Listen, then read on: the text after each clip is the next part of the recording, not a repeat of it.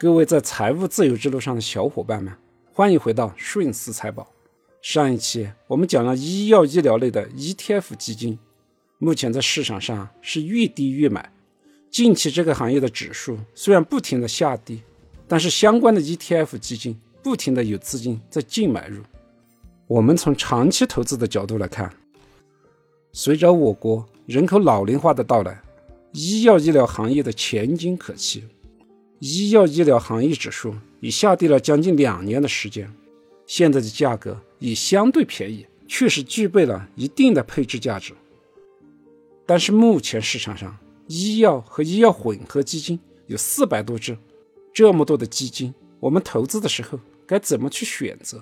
是购买医药行业的主动管理型基金呢，还是应该去配置医药医疗行业的指数 ETF 基金？这一期。我们就来聊一聊这个话题。在过去的四年里，整个医药行业的基金前两年是大涨，后两年则是大幅的下跌，一直到现在仍然是跌跌不休。从指数基金来看，沪深三百医药 ETF 指数基金近五年的累计收益为负的百分之一，也就是说，目前医药行业指数已经回到了五年前的位置。生物医药指数 ETF 稍好一点，近五年的累计涨幅为百分之二十三。但是我到诚信网上去查询了，主动管理型的医药和医药混合基金，成立时间大于五年的有九十只，累计收益大于百分之二十三的有六十六只，占比是百分之七十三，而累计收益率大于百分之五十的有四十二只，接近百分之五十。所以，从近五年的收益来看，主动管理型医药行业基金的收益，有将近百分之七十五的基金经理都跑赢了收益最好的指数基金，并且大概率还可以获得更高的收益。我们再选择三位热度较高、从业时间较长的医药行业基金经理来分析一下，他们所管理的主动管理型基金是否优于医药指数 ETF 基金。第一位就是被炒上天的中欧医药女神葛兰，第二位是公营前沿医疗股票的赵贝，还有招商医药健康产业的李家存。之所以选择这三位基金经理，最主要的是他们在整个医药行业主动管理型基金里面，管理的时间是最长的，都有七年以上的时间，并且他们现在所管理的基金都有五年以上的时间，可以通过。过去五年的表现来评判他们所管理基金的能力。第一位是中欧的葛兰，过去是医药女神，现在可能已经被骂成狗了，网上骂声一片，甚至说她亏掉了五百亿。但实际上，中欧医疗健康混合 A 近五年的收益率是百分之八十，自成立以来的收益率是百分之一百四十六。可以看出，近五年的收益。主动管理型基金还是远高于行业 ETF 基金的。如果说亏了五百亿，那是因为在葛兰的被炒成医药女神的时候，你去接盘，当时的热度最高，当然就被套在顶峰了。在同样的时间，你不追葛兰，去追其他的主动管理型基金或者购买指数基金，也同样会被深套。这种操作不是主动管理型基金的问题。而是如何购买基金的问题，这个在我以往的节目里面有个多次的深入探讨。我们再来看一下公营前沿医疗股票 A，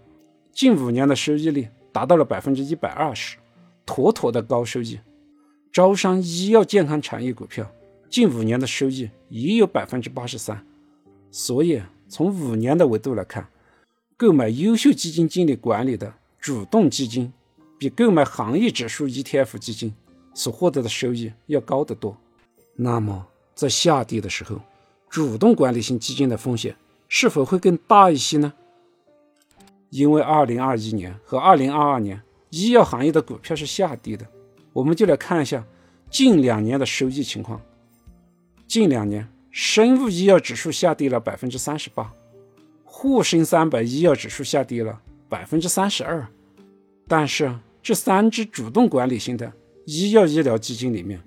跌幅最大的两只都只有百分之二十八，并且公营前沿医疗股票 A 的跌幅只有百分之十四，所以在整个行业下跌的过程中，主动管理型基金的下跌幅度还是远远低于指数基金的下跌幅度。主动管理型基金的风险并不高于行业指数 ETF 基金。华尔街的很多大佬都认为，百分之七十五的主动管理型基金经理跑不赢指数基金，但在我们 A 股市场上，这个结论并不成立。为什么呢？第一，A 股的波动比较大，行业的波动更大，行业热点的轮换或者细分赛道的轮换都比较快，在这个。轮换波动的过程中，一些优秀的基金经理可能能抓得住机会，获得一些额外的波动收益。第二，受到政策的影响，目前行业正处于洗牌的阶段。比如说，国家的医药医疗集采政策，政策落地，有的公司未来的利润会受到比较大的影响，但也有一些公司会从中获益。随着政策的明朗化。企业所受到的影响是可以进行预判和估算的，但是如果要把握住这样的投资机会，那么基金公司的调研、基金经理的判断就非常重要了。选择什么样的公司进行投资，优秀基金经理的价值在这个时候就可以得到体现。